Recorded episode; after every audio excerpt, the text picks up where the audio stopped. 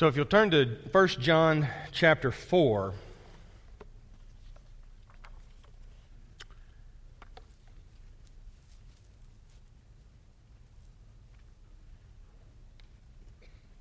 Starting in verse 7, there's a, um, there's a very important statement made here that we're going to uh, take a careful look at. I'm going to read in uh, chapter 4, verse 7. Dear friends, let us love one another, for love comes from God. Everyone who loves has been born of God and knows God. Whoever does not love does not know God, because God is love. This is how God showed his love among us. He sent his one and only Son into the world that we might live through him. This is love. Not that we loved God, but that he loved us and sent his Son as an atoning sacrifice for our sins. Dear friends, since God so loved us, we also ought to love one another. No one has ever seen God. But if we love one another, God lives in us, and his love is made complete in us. We know that we live in him, and he in us, because he has given us of his Spirit. And we have seen and testify that the Father has sent his Son to be the Savior of the world. If anyone acknowledges that Jesus is the Son of God, God lives in him, and he in God. And so we know and rely on the love that God has for us. God is love. Whoever lives in love lives in God, and God in him. In this way, love is made complete among us so that we will have confidence on the day of judgment.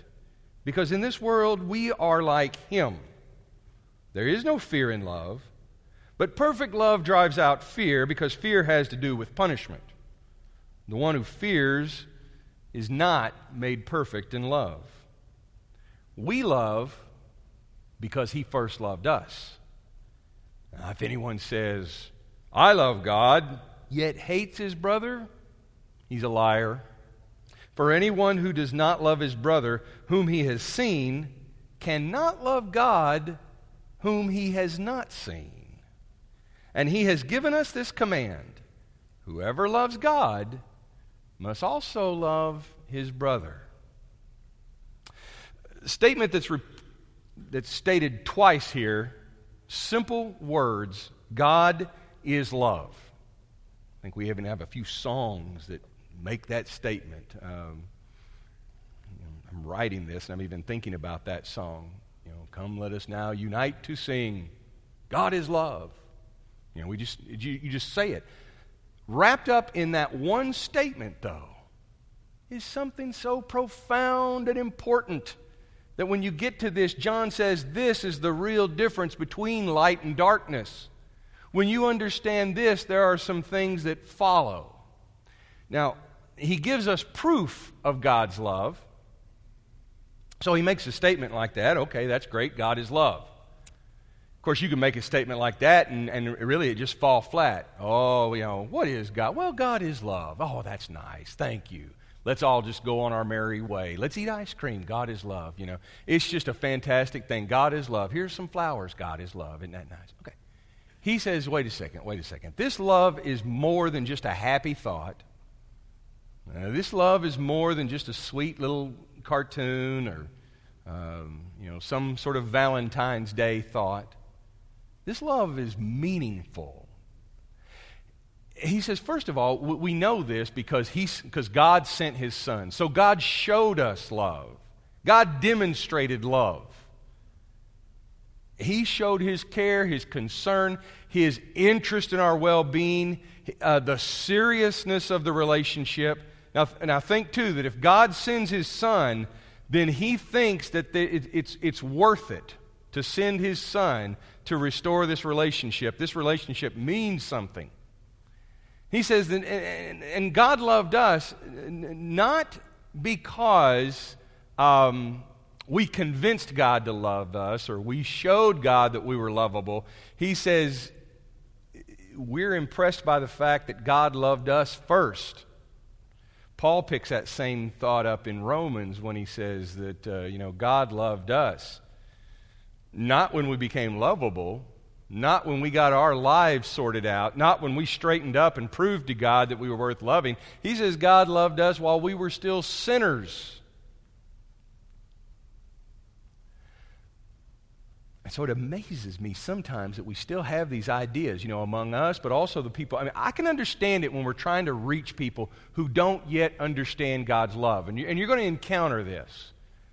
People are going to say, oh, you know, I don't think I can come to church. I don't know that I can follow God. Why? Well, because of all the things I've done. I'm sure God must be very, very angry with me. And the first thing they've got to know is okay, first of all, you need to understand that you are, you are created in the image of God and God loves you. People have got to understand that. Well, yeah, preacher, but if you go around telling everybody God loves them, they're just going to sin. They're already sinning. They don't need me to give them permission to sin. That's the whole, you and I are sinning, okay? There's sin. The way to overcome that is to help people understand okay, look, God is on your side. Now that love means something and it can change where you're at. The power to overcome the sin that destroys lives is the power of God's love. That's why he sent his son. The other proof that he mentions here of, of God's love, uh, the other proof that John mentions, is that you see God sacrificing that we might be saved. As we come to understand love, it involves sacrifice. If you love people, you sacrifice. It's not just our loved ones that we sacrifice for, but, but love enters into the world when all of us sacrifice. By the way, let me just mention a truth. David and I used to talk about this stuff, you know, still do, but I can say this to, to this group here, you know, we're, we're the we're the core, okay? We're the. You know how messy it's going to be if we start reaching out to people who don't know God? I mean, I'm not just talking about poor people, okay? I'm talking about people who just do not know God. I mean, they won't understand things the way we think is common.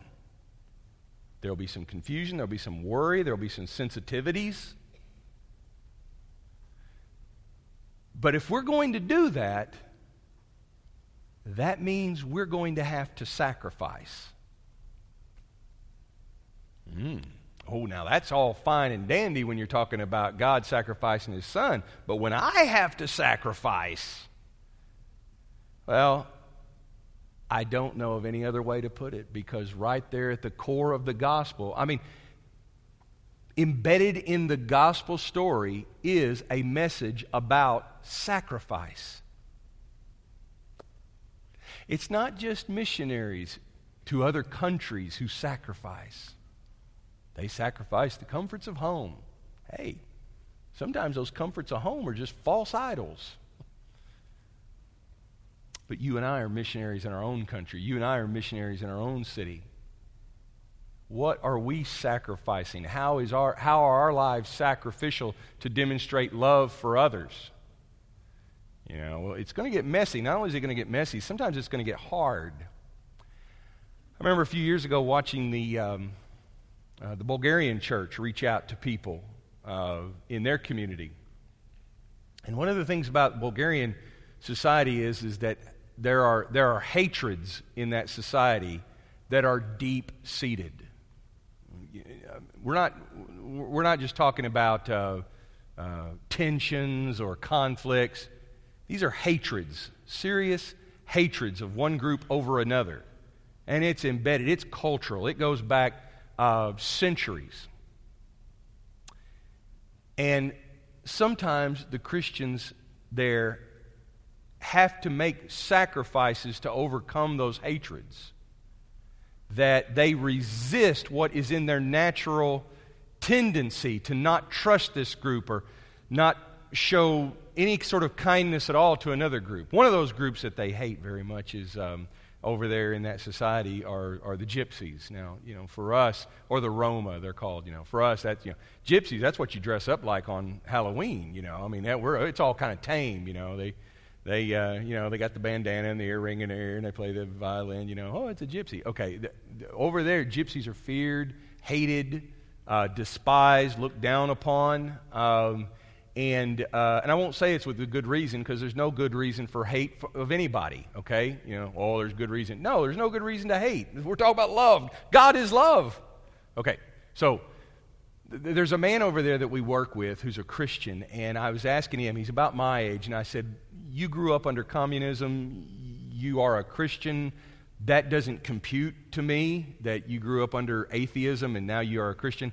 What was it that shifted for you? He said, I was always taught as a child, be kind to the gypsies. But when I went to church, you know, and he, he interpreted that as just don't be mean to people, don't be hateful, don't be nasty. Other than that, he wasn't showing them any other concern, any more concern than he would show an animal, you know. Be kind to animals, you know, don't, don't mistreat them. But he said when he went into the church, they acted like brothers and sisters. They loved one another. Now, you think about the sacrifices that are being made in that culture for that to happen. And yet, I think the day's coming, you know, and it has already come, and it has already been a part of our society here. I mean, we don't often notice the, the hatreds and the, the, the, prejudices and the tensions. Some of this now we're seeing it on the news and we're like, what is all of this? And, and watch yourself because sometimes we'll just say stuff, we'll just be like, you know, well, all people like that are like this and all people like that are like this and this is all that group's fault and this is all that group's fault. And the reason we do that is not because we're nasty, hateful, rotten people. It's because if you can do that, guess what? It just helps you deal with the facts in the world and, and you can just simplify everything. Yep, this is all that group's fault. Boom. And, and you can move on. Because you and I were not meant to be subjected to all of that constantly, and we've got to find some sort of way to resolve this. But I'm going to tell you what they're offering on the television is not the way. Because what they want is they want you to never really quite be satisfied, so you keep buying their product, which is what? Worry, fear, worry, fear. And what did he just say about fear? Love casts out fear. Okay, these are the proofs of God's love that he mentions. So, if love, and then he also mentions that love comes from God. You notice that in verse, um, I'll find it, I just got to see it. Uh, the. Uh, Verse 7 Dear friends, let us love one another because love comes from God. So God is love, but also love comes from God. So then he, then he mentions uh, three situations that, that if love comes from God and if we love, then that's showing a connection that we have with God. This is very similar to the teaching of Christ in the Gospel of John, where he says, uh, You know, I am the vine and you are the branches, remain in me and I will remain in you. And there's a lot of language in this chapter about his love being in us and us living in him. And there's, and there's this, this close unity, there's this abiding. We've talked about that uh, in these lessons before. So he says, If we love, then we're born of God. If we love, then we know God. And so um, this, this is almost like that mathematical stuff, you know, if this, if this, but if not this, then. So it follows logically, but if we do not love, then we don't know God. Now think about how profound that is. So simple and yet so profound. The inability to love, the, the, the resistance or the reluctance to love. You know, what, what my friend Martin saw in Bulgaria was he had heard, be kind to people, but in the church he saw something very different, something very brave. The ability to love when there was probably a lot of reason, a lot of, um, you know, n- natural tendency to hate. So you can't say that you love God and you know God and you're born of God if you do still embrace hatred. If we do not love, we do not know God. Well, why? Because God is love. And here you see the, the, the, distinction, the light and the darkness. John has drawn a definite, sharp line between the two. There is light, there is darkness. When you read John's gospel, there are no gray areas. It's, it's love, it's hate on one side, it's light, it's dark on the other side. You obey God, you follow God, you're born of God, or you're born of the evil one. He's making it that distinct. And he's also making it very clear. He says, here's how we know who the ones are that love God and know God. He says, we can have, and, and by the way, did you notice? This is the part I love. Um, verse 17. in 16, he starts out God is love.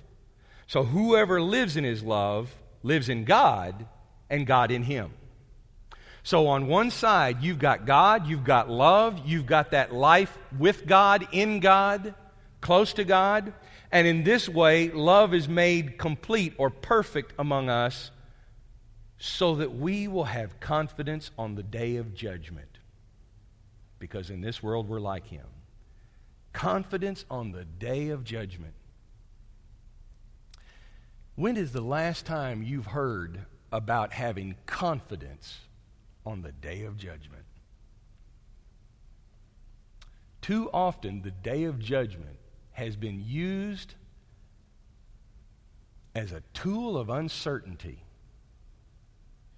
Now, John says you either know or you don't. You, you know, th- th- there's light, there's darkness.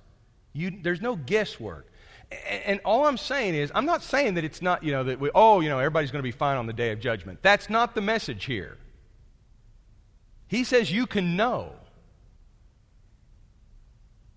And once you do know, though, I mean, none of us we want do we don't want to act arrogant. I've told you this story before, where shortly after I was baptized, the street preacher was asking everyone, you know, "Are you saved? Are you saved?" He got to me and he, "Are you saved?" And I was like, "Well, I, I hope so. I guess so." He goes, "No, you got to know." And I was like, "Oh man, you know, I mean, I didn't want to be arrogant. I didn't want to be big stuff. Plus, everybody told me, well, you never know what's going to happen."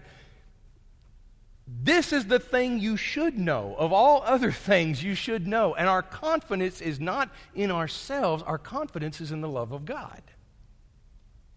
Now, if we can't speak to that confidence, then what message do we have for a world that needs to know about God's love? Since the message is that we will live in God, God lives in us, notice that we have confidence on the day of judgment because in this world we are like him. What he's saying is the day of judgment is not some sort of um, surprise, okay? You know, they started up Survivor again this week.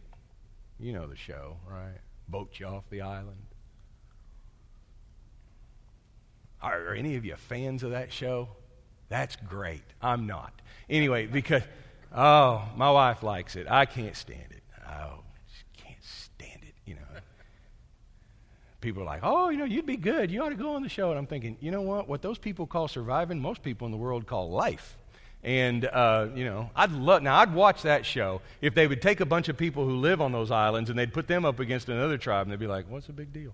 And uh, I'd, I'd, I'd like to see that. But, you know, you always got to vote somebody out. And sometimes you know who it is, sometimes you don't know, but they got to go to the little trial, they got to go to the little council, and they got their flaming torches, and it's like, you're out. And I think sometimes we picture the day of judgment that way. We get up there and we don't really know, you know, well, I don't know, you know, and you're just like, oh no, wait, you know, God, I did everything. Uh, that's too bad. He pulls the lever, the trap door opens, and down we go.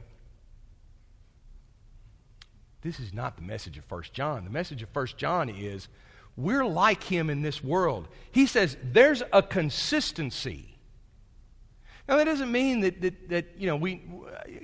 Do I have to explain it? None of this means being overconfident or being glib or, or being casual about the day of judgment. It's about being redeemed, transformed, um, living in God's love, even now, we're not just sitting around. Sometimes we turn Christianity into a um, into kind of a, a, a bus station before the day of judgment. You know, if you ever see people in a bus station, you know that they're all going somewhere and nobody really cares to talk to each other. They're just like a, it's just a bunch of lonely souls sitting around a bus station looking around at each other. I hope that's not what we are.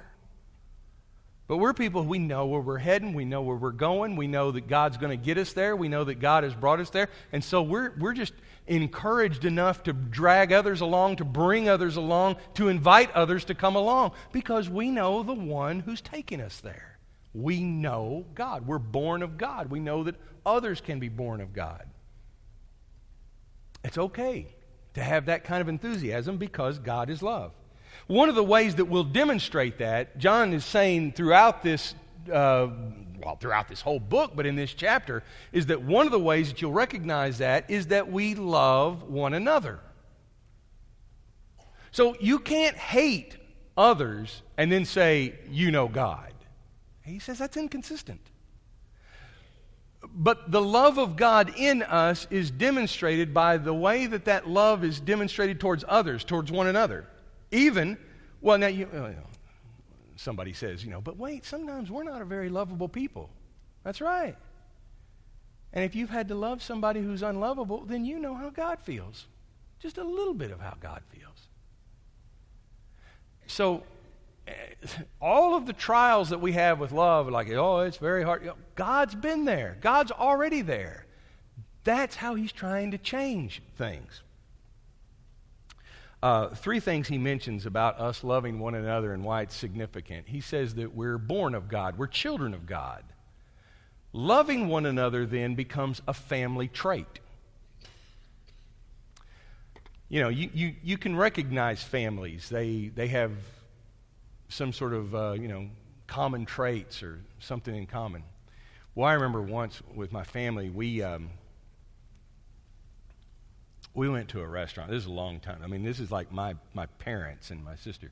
And so we're going out to eat. And that was a big deal in my family if we went out to eat. I mean, that, was, that didn't happen, you know, every week, every Wednesday or Sunday. I, that, that, that was rare. And um, in walks his family with about five kids the guy, you know, is real tall. He's kind of a string bean, you know, and he's got dark hair and everything. And in comes the wife, you know, she's a little shorter, and she's got the brightest shock of blonde hair you've ever seen. And she's got big old thick glasses on, you know. I mean, I mean just, just the way she looks. I mean, it's obvious. Very distinctive look, okay? And so she's kind of short and kind of round. In comes five kids. Every single one of them has a shock of blonde hair, big glasses, they look just like the mom. And then the last one has black hair and is real tall and skinny. And I think, you know, my mom or dad said something like, you know, well, it's good to know that he got credit for one of them. So, you know, it's, it's uh, family traits, you know family traits. You can recognize people. And that was just so distinctive. It's just one of those funny moments that God gives you where it's like, boy, those people, they all do look alike. You know, there'd be no doubting who, who, who that family belongs to. Family traits. Well, the family trait of the people of God ought to be love. The man who taught me more Spanish than anybody else is a fellow named Daniel, and he's from Spain. And you know, my heart broke the day that he told me that he didn't believe in God. And the reason why, because you know, he, he, well, anyway, but the reason why, I was asking him, I said, why? Tell me why this is. And he says, because I see these people who claim to be God's children and they hate each other. Well, I can understand why he feels the way he does. I'm not just talking about different brand names of churches on street corners like we've got here, you know. I mean, we've got us and we've got the folks up the street and, you know, there's some differences, but we're all basically Bible Belt Christian, you know. There's some differences. I'm talking about people who have been literally at war with each other. Catholics and Protestants. Remember, this is Europe. This is the old country. This is the He has seen this. He's witnessed this and he's witnessed the damage that it does to society. So he's saying the problem here is is that the ones who claim to be God's children don't look like their father. It's very important that we have this family trait if we claim to be his children. John talks a lot about not, you know, seeing God, that no one has ever seen God. He, he brings that up a couple of times in here that, you know, and he says, How can you claim to love God who you haven't seen when you hate your brother or sister who's right there in front of your face?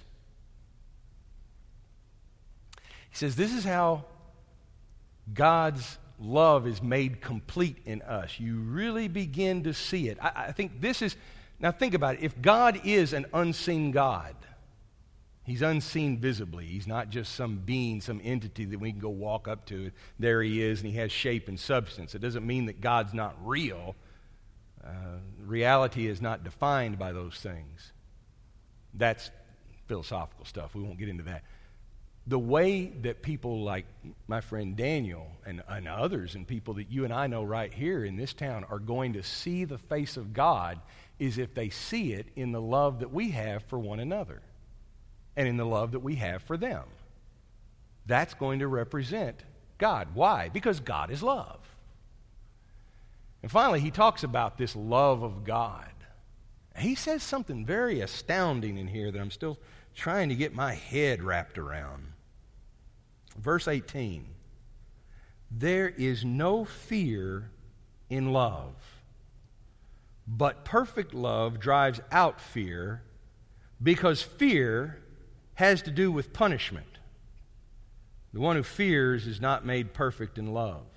Now, I know that there is a fear of God that is mentioned in Scripture. And I'm just going to throw in the towel right now and say I'm still struggling to reconcile what the rest of Scripture says about the fear of God and then what this verse says right here. And I'll tell you why. Because it's too, it's too simple, and I've done this. It's too simple to just say, oh, well, fear of God, that just means respect of God. Okay. Look, I respect a lot of people. I'm not afraid of them. And I'm afraid of a lot of things, and I don't necessarily respect it. Okay? Uh, I don't, not the same way, not the way I tend to use respect, you know. I mean, uh, if I got a, no, I'm not really afraid of snakes. What am I afraid? Uh, the uh, well, let's just use a snake. You know, I mean, it's like so you got a snake there. What you know? I don't necessarily respect that thing.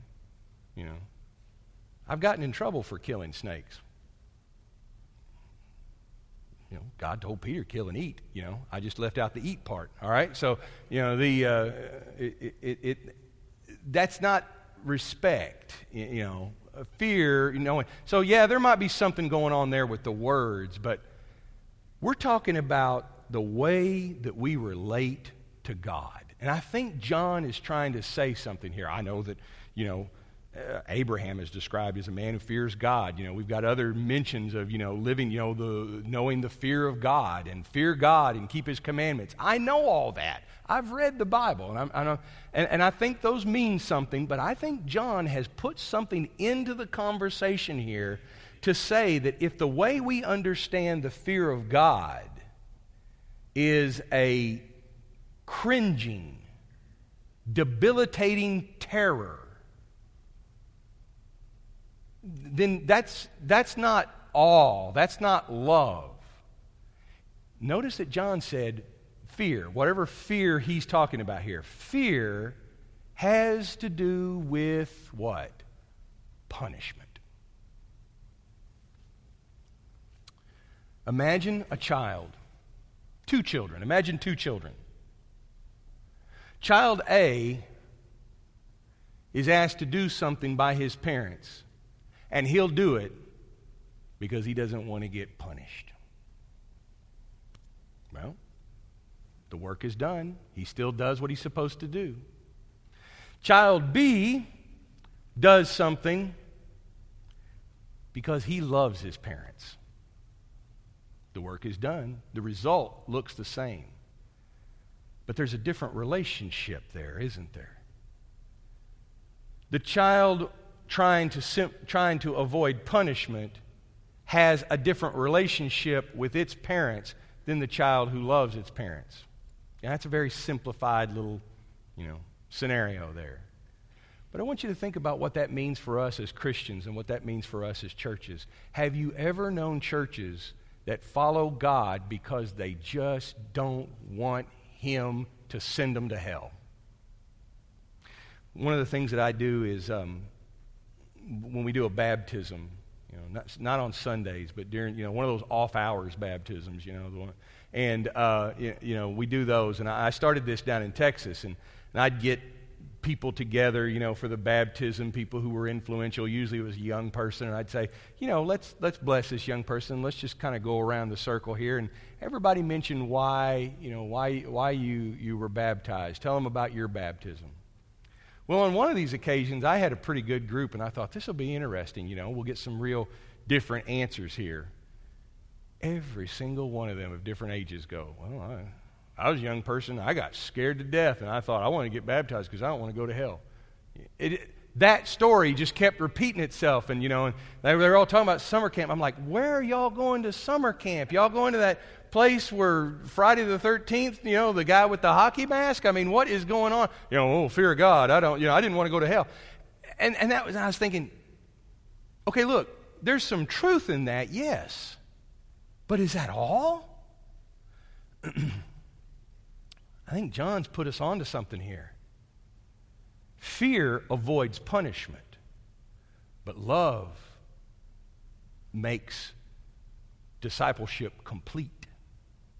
It takes it to a new level. You've got to, he says, you've got to grow up past fear at some point. Uh, love is made complete in us so that we will have confidence on the day of judgment. Because in this world, we're just like Him. There's no fear in love. At some point, we've got to grow up and get past just a fear.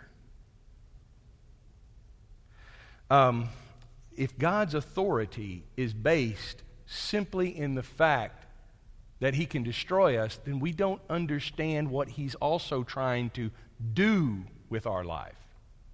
Now, again, God has, you know, Jesus said, don't fear those who can destroy your body. Fear those who can de- fear the one who can destroy body and soul. So there's some truth in that too. But that's a lesson for another time when we get to that text. Meanwhile, I think John is continuing the conversation here to help us understand. You know what? We've got to say something about love. Okay, so that, that makes me think about something that I saw this week. And maybe you've seen this guy. Have you seen the free hugs guy? you know, he's starting to show up a lot. And some of his stuff has been politicized because he went to a Bernie Sanders rally and he went to a Donald Trump rally, and, you know, one group treated him different than another. That, that's, you know, that might be more of where he went, you know, because one of them he's in California and the other one I think he's in Ohio or something. Well, yeah, different cultures. The point is, though, he started this, this project. He's this young athlete, he's a motivational speaker. You know, he, um, um, he started this project after the Boston Marathon uh, bombing. And so a year later, he did this to be a source of encouragement. Now, in the uh, protests that were going on in Charlotte, he showed up and he had some video. I posted this on my Facebook. I'm warning you, there's rough stuff in that, okay? But that's, that's what it is. But I just found it compelling. I mention it because I'm keeping my eye on this guy because I found it compelling that his point to everyone involved was that more hatred and more violence is not going to get us out of this mess, that we're going to have to figure out how to practice love. I pay attention to things like that because I'm thinking, ah, that's, that's where we, we, need to be, we need to be out there giving witness to that and saying, oh, we know this one. We know how this one goes. We understand this. Why? Because we have a message. We've, that's what it means to be witnesses, to put names on stuff like that. I don't know anything about his religious beliefs or where I don't know anything about him other than he's the guy that wears the free hug shirt and he comes out there and he's talking about love. Okay, that's all I know. But when that kind of stuff is going on in our society, we ought to pay attention to that because we're the children of God. We know God. God is love. So when people are talking about love, we can say, I know love. I, I, I know. I know who love is. I know what love is. It's God. And then we, but now here's the, here's the challenge. If you're going to, if you're going to walk the walk, or if you're going to talk the talk, you've got to walk the walk. And if you're going to walk the walk, you've also got to talk the talk, okay? But, you know, um, tonight, uh, I hope these words encourage you to think about your relationship with God. And, um, you know, whatever is happening, what I want all of you to know is that whatever you might be facing, God loves you. Even if there's something that you need to repent of, God loves you. And we need to keep that in mind. As we sing this song, uh, those of you who want to partake of communion, it's in room 100. And after this song, Lee Peters will send us out in prayer. Let's stand, let's sing.